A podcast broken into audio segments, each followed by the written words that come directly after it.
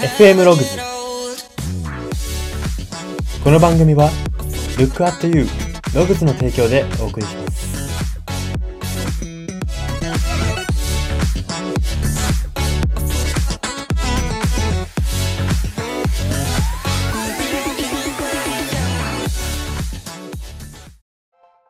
どうも。修行僧のような毎日を送っている人材エージェント Y です。この番組は生きる自己啓発書と呼ばれる Y があなたの人生観、キャリア観にささやかな変化を日々与えていこうという番組です。これは取り入れたいと思うものがあったら取り入れる、そんな感覚で聞いていただければと思います。さて、今回は曲考察のコーナーです。今回特集するのが、あいみょんさんの裸の心という楽曲です。え、これはですね、えっ、と、2020年7月から、えーコロナウイルスの影響で延期になりましたが、7月から、えードラマとして放送されます、私の家政婦なぎささんというドラマの主題歌になっております。で、これ私の収録時点ではまだ始まってないんですけども、おそらくこれ私のこのラジオが流れる頃、リスナーの皆さんがこのラジオを聞かれていること、頃には、あの、始まっているドラマかなというふうに思うんですけれども、まあその、なんていうんですかね、ざっくりのあらすじは私も、あの、調べてあるので説明しますと、まあ、バリバリのキャリアウーマンの主人公の物語なんですね。バリバリのキャリアウーマンでこう営業でめちゃくちゃ成績を上げている、バリバリ働いている28歳でしたかね、ぐらいの女性、多部未華子さんが演じられているんですけれども、まあ、その女性は渚さんじゃないんですよ。この私の家政婦渚さんっていうの、家政婦っていうの、婦は夫って書いて婦なんですね。まあ、つまるところ、家政婦、えっと、男性の家政婦ってことですね。渚っていうその家政婦と共に、そのまあ歩むというか、まあ私もそのドラマを見てるわけではないので、ざっとのあらすじしかわからないんですけれども、まあバリバリのキャリアウーマンの物語、私の家政婦渚さんの主題歌になっているんですけれども、本当にこの楽曲がぴったりなんですね。でも驚くべきことにこの裸の心というあいみょんさんの楽曲、これ実はあいみょんさん2017年か18年にすでに作ってた曲なんですね。ここに、この私の家政婦渚ささんのプロデューサーですかね。プロデューサーの方が目をつけて、主題歌に抜擢したということになっているんですけれども、まあ、このあいみょんさんの楽曲の方に話をちょっと戻しますと、まあ、裸の心、これはまさに本当にあの、これから分析をお聞きになればわかるかなと思うんですけれども、この私の家政婦渚さんをなぜこんなに私が説明したかというと、そことちゃんとリンクしてるからなんですね。どっちかが寄せたとかではなくて、たまたまそこが重なった、えー楽曲とドラマが重なったという、そのなんか、ちょっとした感動的なあれだなというふうに思うんですけれども、まあその、自分の裸の心って言って、まあさ、素ですよね、簡単に言えば。素の心、本当に思っていること、実はこういうことが好きとか、えー素の心、その裸の心、まあそれの大切さというか、えーその、なんていうんですかね、このなぎ、私の家政婦なぎささんというドラマに交えて言うのであれば、バリバリのキャリアウーマンの主人公、えバリバリ働くのはいいけれども、これいつか、こう、はだ、なんていうんですか、自分の裸の心それ本当に向き合えてますかと。本当は裸の心ではもう、ちょっと、結婚したいなとか、いろいろ思ってるんじゃないの？みたいな、そういうことを語りかけるような、なんかわかんないですけれども、そういう感じとまとめた方がいいですかね。まあ、早速歌詞からもう読み解いていきますね。では最初に歌詞から読み取れるメッセージを読み解いていきたいと思います。ポイントの歌詞が大きく3つあります。1つ目です。いつかいつかと言い聞かせながら、今日までたくさん愛してきた。そして今も。という歌詞です。はい。これだけではちょっとよくわからないかなというふうに思うので、その前の歌詞も補足しますと、一体このままいつまで一人でいるつもりだろう。だんだん自分を憎んだり、誰かを羨んだり。という歌詞から、いつかいつかと言い聞かせながら今日までたくさん愛してきた、そして今も。っていう歌詞につながるんですけれども、これはどういうことかと、えー言いますとですね、本当に、これ、あいみょんさんの裸の心が先ほど言ったように、このドラマに当てに行ったわけじゃないんですよ。ドラマに向けて作った曲じゃないのに、向いちゃってるんですよね。あの、奇跡的に。向いていて、で、それどういうことかっていうと、一体このままいつまで一人でいるつもりだろうっていうのは、これキャリアウーマンの視点なんですね。一人でバリバリ働いて、まあまあ20代後半とかになるとさすがに女性としては考えるわけじゃないですか。えーなんかこう結婚したいなとか結婚したら子供が何人か欲しいな。でも、あのーなんていうんですか？年を重ねてから出産するのはちょっとリスクあるし嫌だなとか、まあいろいろ考えることがあるわけじゃないですか。まあそのキャリアウーマンとしてバリバリ突き進んだ、えーアラサーのリアルみたいなところなんですね、これは。一体このままいつまで一人でいるつもりだろう？だんだん自分を憎んだり、誰かを羨んだり。まあこの時期になると、周りが結婚し始めたりだとか、子供が生まれたりだとか、えっ、と、それぞれに、それぞれらしいライフスタイルが、えっ、と、生まれ始めるわけじゃないですか。まあ学生卒業したてな頃なんていうのは、みんなが結構本当にもうそっくりな活動というか、そっくりな生活をして生きていくわけですけれども、えー、このサラサぐらいになってくるともうだんだんそれぞれのライフスタイルがもう生まれてきて、なんか、なんていうんですかね、いい意味でも悪い意味でも比較はできないというか、えー、それぞれ違うことになっていくんですけれども、やはり、こう結婚してないでバリバリやってきた人からすると、時々こう目に入る、うん、まあ今だったら SNS とかですかね、時々目に入る他の友達、えー、そのバリバリはやらなかったけれども家族として幸せになってるとか、子供を産んで幸せになってるとか、そういう人を見て、こう羨んだりとか、えー、自分、これじゃなくてよかったの？その、家族で幸せそうな写真とかを見て、自分この道じゃなくてよかったの？自分何やってるんだろうとこう自分に行くんだりとか。まあそういう状況に陥ってしまうよ。陥ってしまうなっていう、こう、アラサーのリアルな悩みのところ、悩みを歌った歌詞なんですけれども、その後ですね、いつかいつかと言い聞かせながら今日までたくさん愛してきた。いつかいつか。これは、結婚とかですね。結婚とか、その家族とか愛とかまあ本当恋愛の方ですね。恋愛、いつかいつか、いつか恋愛うまくいって結婚して子供生まれて、いつかいつか、いつかやるから今は仕事しようと言い聞かせながら、今日までたくさん愛してきた。今日までたくさん愛してきた。これはですね、社会人になってからのことを言うと、これ仕事のことなんですね。仕事を今日までたくさん愛してきた。仕事、もっと言うと目の前のことですね。目の前のことをたくさん愛してきた。だから、この歌詞の主人公、このあら、多分おそらくアラサーの女性なんですけれども、この歌詞の、まあ、この楽曲の主人公が言いたいこと、一つ言いたいこととしては、自分は目の前に本気で生き続けてるんだと。えー、若い頃からずっと目の前に忠実に、目の前の熱量に夢中に生き続けてきたのに、こう、なんて言うんですかね。なんで自分憎んだりしてるんだろうとか。なんで自分誰かを羨んだりしてるんだろうつまりここは裸の心を見失っている主人公が描かれてるんですよ。目の前に熱中することは大事とはよく言います。目の前に熱中できない人がこう大きなことを成し遂げることは実際にないとは思います。ですけれども、裸の心を見失ってまで目の前に熱中しても、特に幸せにはたどり着けないんです。それをこの一幕で表しているわけなんですね。で、まあその今日までたくさん愛してきた。いつかいつか、恋愛はいつかだ。恋愛はいつかいつか、恋愛はいつかやるから大丈夫。と言い聞かせながら、今日までたくさん仕事、目の前を愛してきた。目の前にある課題を愛してきた。そして今も、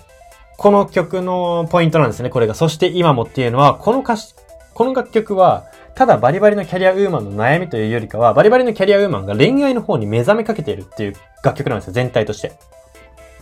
恋愛の方に向いた、体が向いた瞬間の歌なんですね。そして今も、えー、いつかいつかと言い聞かせながら今日までたくさん愛してきた。そして今も、今愛しているのは、これ違うんですよ。同じ愛なんですけれども、同じ目の前のものへの愛っていう意味では一緒なんですけれども、目の前にあるものが仕事から恋愛、恋に変わってるんですよ。今日までたくさん愛してきたのは目の前の仕事。そして今も、今愛しているのは目の前の愛する人。なんですね。で、ここから言えることっていうのは、やはり、こう、素の自分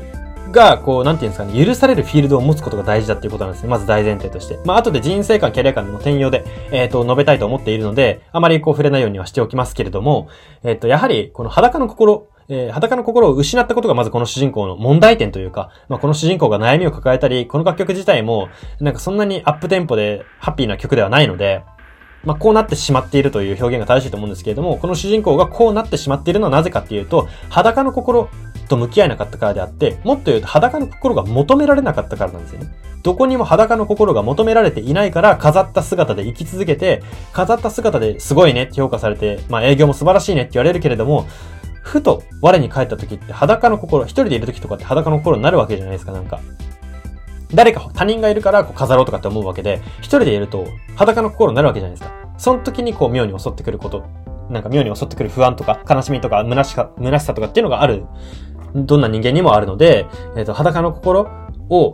えっ、と、人と付き合っても裸の心が出せることが大事で、出せる環境があることっていうのがまず大事であるというふうに言えます。はい。では、ポイントの歌詞2点目です。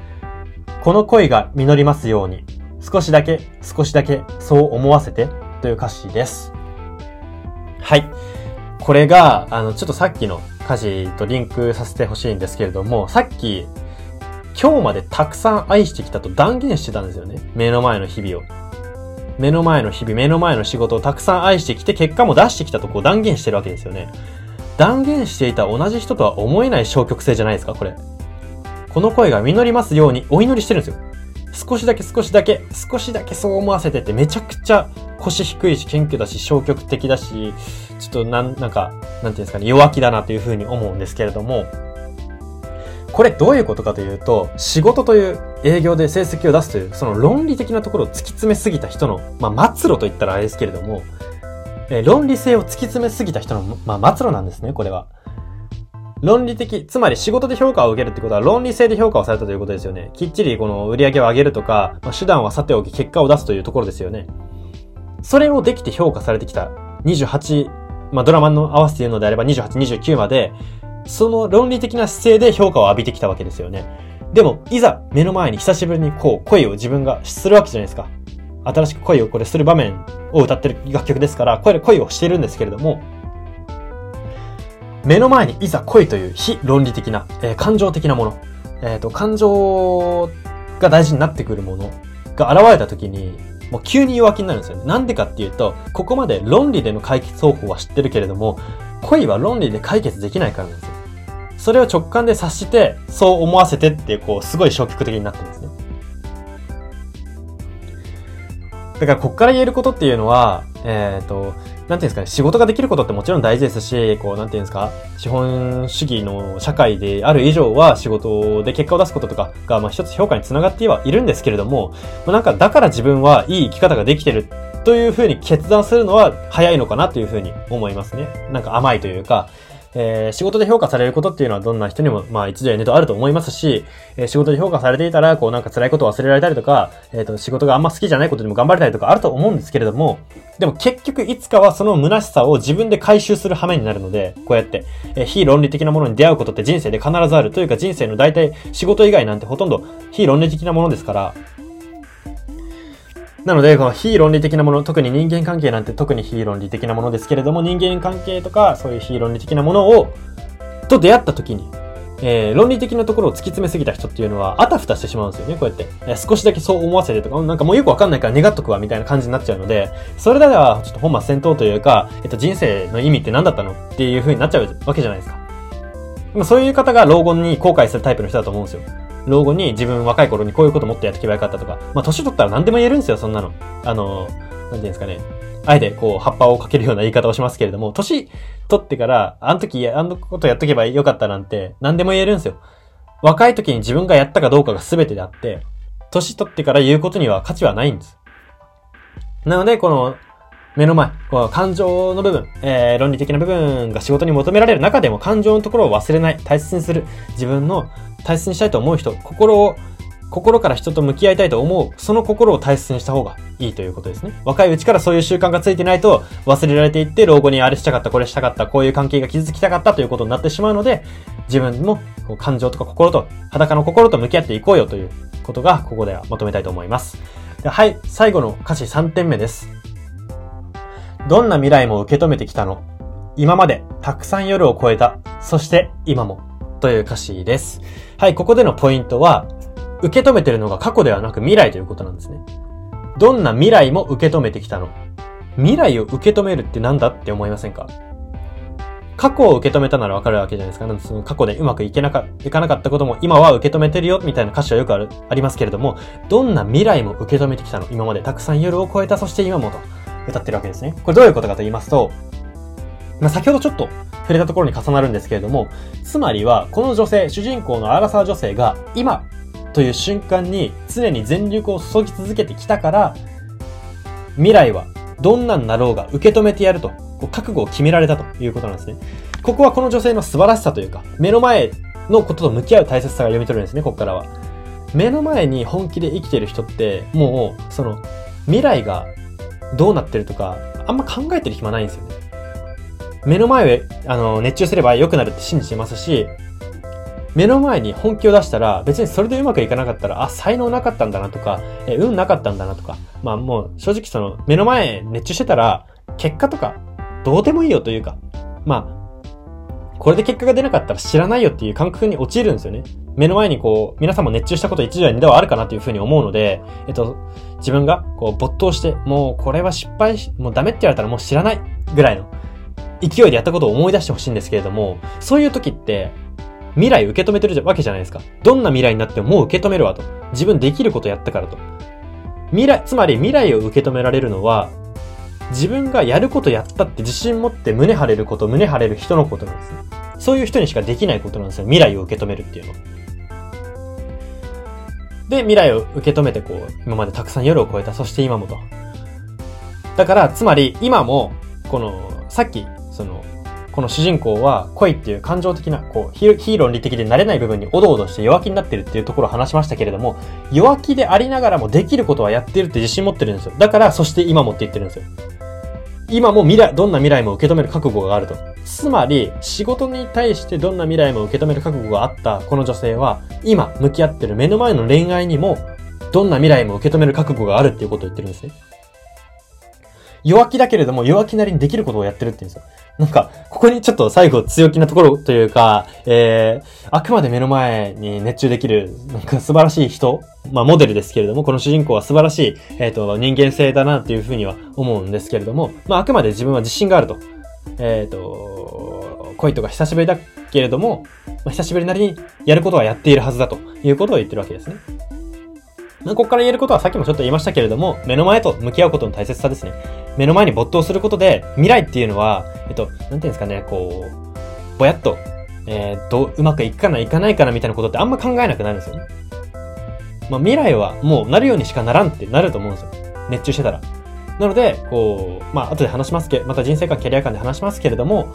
目の前とまずは向き合って全力を注ぐことが未来をより良くしますし、えー、未来に変な懸念とかを持たずに済むのではないかなというふうに思います。はい。では、歌詞から読み取れるメッセージはここまでにして、ここからは人生観、キャリア観に転用するとどういうことが言えるのか、その考え方のポイントを大きく3つご紹介していきたいと思います。では、ポイント1つ目です。学生までに裸の心を愛された経験があるか否かで人生は変わるということです。はい。まあこれ学生までに裸の心を愛された経験がなかったらダメだってわけではないんですけれども、えっ、ー、と、社会人という立場はあるわけじゃないですか。まあ大体学生終わったら皆さん社会人になるわけじゃないですか。で、社会人になってからって、ある程度飾って生きてないといけないわけじゃないですか。その職場とかは少なくとも。職場とか仕事の場においては、飾って生きて、えー、飾った笑顔、飾った挨拶していかないといけないわけじゃないですか。まあ、飾ったっていうと言い方が良くないかもしれないですけども、ちょっと気合い入れないといけないわけじゃないですか。等身大で、おはようございますみたいな感じでやっちゃいけないわけじゃないですか。つまり、その、ある程度飾って生きてる自分、飾ってる自分が評価される世界なわけじゃないですか。そうするとですね、裸の心と向き合う、向き合わせてもらう人と出会うっていうのはかなり難しいんですね。だから、私はここで言ってるんですよ。学生までに愛された経験があるか否か。まあ、愛され、愛されるって言ったらちょっと大げさですけれども、裸の心を受け止めてもらえる。えー、自分の等身大の部分、弱さとか、でも立ち直りたいんだ、立ち上がりたいんだっていうその意志とか、まあそういうところ、えー、数字にならない部分、結果にならないけれ部分、だけれども、あの、心として大切にしている部分、その裸の心、自分の嘘偽りのない素の心、これを認めてもらえてる、愛してもらえてる、受け止めてもらえた、そういった経験が学生までにある人って、全然こう社会人でもキープの仕方が違うんですよね。裸の心をうまくキープする術を持ってるんですよ。ただ社会人になってから裸の心を愛愛するというか、自分で認めてあげる習慣を持つっていうのはかなり至難の技なんですね。学生までに、その、他者から認められてない限りは。なので、これは、えー、まあ、なんていうんですかね、学生までに裸の心を愛されるかどうかって、あんま仕向けるものでもないですし、えっと、リスナーの皆さんも学生卒業されてる方も多いかなというふうに思うんで、まあ、あんまりなんかその、なんていうんですか、具体的に今できることっていうのは、アドバイスとしては少ないかもしれないんですけれども、まあ、社会人としても別に不可能なことではないので、まあ、なるべく、だからプライベート、えー、仕事の場で、この飾、仕事の場で裸の心を愛されるっていうのはかなり難しい話なんですよ、これは。もう難しい中の難しいなんで、せめてプライベートで、こう心を許せる、え等身大で、もうなんか、雑多に話せる人を持つことが、周りに持つこと、そしてそういう人と積極的に関わっていくことが、自分の裸の心を蘇らせるというか、まあ、大きくする、えー、大切なことを忘れないような自分、忘れない自分にさせるために必要なことであると言えます。では、ポイント2点目です。論理的思考を突き詰めすぎると完璧主義が生まれ、非論理的な場面で臆病になるということです。はい。これ先ほどちょっと言ったところにつながるんですけれども、えー、仕事とか、えー、まあ、その社会人として、えー、社会に出てですね、評価されるところってやはり論理的思考を突き詰めることとか、まあ本当に職場とかでもよく言われるじゃないですか。まあ新入社員の方とかは、聞く話かな大体聞く話かなどこに行ってもって思うんですけれども、まあロジカルシンキングが大事だよと。ロジカルシンキングの方法こんな感じだよというふうに教えられるかなというふうに思うんですけれども、これ突き詰めすぎると完璧主義が生まれるんですよ。まあ、仕事の場では、まあ、100歩譲って、100歩譲ってというか、論理的思考を突き詰めて頑張るっていうのも、結果は出ると思いますし、大事だと思うんですけれども、えー、完璧主義。完璧主義が生まれてしまうとちょっと問題なんですね。で、完璧主義はなんで生まれるのかというと、プライベートにまでその論理的思考を突き詰めてしまうからです。プライベートと仕事はあくまで別、思考が別だということを考えた方がいいですね。別に、あの、好きなことを仕事にするって素晴らしいことだと思いますし、私も自分が好きなことを仕事にしてると思ってます。ですけれども、このプライベートでそれに接するとき、仕事でそれに接するときは、思考を変えた方がいいってことなんですね。プライベートの時はもっと自分の主観とか感情とか織り交ぜて楽しめばいいんですよ。まあその勉強にしても、まあ逆に全然関係なく友達関わる時とかにしても、えー、なんか、そんな論理的思考を突き詰めすぎない方がいい。むしろプライベートは突き詰めないように意識することが大事なんですね。じゃないと、非論理的な場面で臆病になってしまうんですね。この楽曲の主人公みたいに、この声が身を乗りますように少しだけ少しだけそう思わせてと。あんなに自信満々な、えー、女性が、主人公が、こんなに弱腰になっているという感じの、この楽曲の展開でもあるんですけれども、やはり、この非論理的な場面っていうのは絶対避けられないですし、まあ、この楽曲の主人公は、えっ、ー、と、彼氏がいない、結婚相手がいないっていう状況ですけれども、いる人でも関係ないですね。いる人でも論理的思考を突き詰めすぎると完璧主義生まれて、まあ、非論理的な場面、つ、つまり家族とのコミュニケーションとか、えっ、ー、と、新しい、えっ、ー、と、なんか、なんていうんですか？新しい人間関係の構築とか、そういうところでかなり問題が出てきてしまうので、まあそういう人がちょっとこう熟年離婚とかにも繋がるのかなというふうに私は個人的に思っているんですけれども、まあ、その論理的思考も、まあ、ほどほど、ほどほどにというか、プライベートの時は、まあ、意識的にちょっと控えて休めるっていう工夫が大事だと思いますし、それがこう、自分を人間として真にこの、なんか地球に生かし続けるって言ったらちょっとなんかテーマが広いですけれども、まあそういう方法なのかなっていうふうに思います。では最後のポイント3点目です。自分が今に集中できているかどうかは、未来のことを考えるとわかるということです。まあさっきの話と絡めて言いますけれども、集中できている人って、漠然とした不安とか、みたいな、漠然とした不安、漠然とした将来うまくいくんだろうかみたいなことが少ないんですよね。なんでかっていうと、それを考えら、考えてないんじゃなくて、考える暇ないんですよ。目の前に集中してるから。目の前に集中することで、えっと、下手に未来予測とかしないんですよ。未来予測ってしても結局意味ないじゃないですか。あ意味ないじゃないですかっていうのもかなり語弊があったなっていうふうに思うんですけれども、え目の前集中したら変わる話じゃないですか。じゃあ、今、その未来予測に1時間かけるところで、1時間猛烈に英語の勉強したら、その1時間が、えー、なんか海外の仕事、海外の仕事を手にするチャンスで手を挙げられたとかにつながるとかあるわけじゃないですか。つまり、その、なんていうんですかじゃあ今の例えで言ったら、英語1時間猛勉強したっていう事実がない中で計画立ててるわけじゃないですか、それって。今、目の前に猛烈に努力したら変わることってたくさんあるじゃないですか、未来って。今1秒、この1秒で決断した何かが人生を変えることがあるというか、むしろそれしか人生を変えないんですよ。人生って、一瞬の決断とか、えー、一瞬の、なんていうんですか、一瞬の判断で人生っていうのは決まってしまうものですから、未来って、まあ、本当に予測しても結局正しい答えっていうのは出ないんですよね。なので、今に集中できている。えっ、ー、と、皆さんも、リスナーの皆さんも、まあ、リスナーの皆さんのみならずですけれども、まあ、社会に、社会人としてこう働いている人とか、まあ学生として頑張られている方っていうのは、まあ少なからず自分がこう集中できないこととか、まあ今とか特にネット時代ですから、集中がこう分散しがちな、えー、社会になっているんですけれども、そんな中で今になんで集中自分ができないんだろうとか、もっと集中したいな目の前のことにって思うことあると思うんですけれども、そういう時は、でもなんかその自分集中できてんのかなできてないのかなどっちなんだろうって思う時があるわけじゃないですか。そういう時には自分の未来のことを考えてみるといいです。もう未来なんてわからん。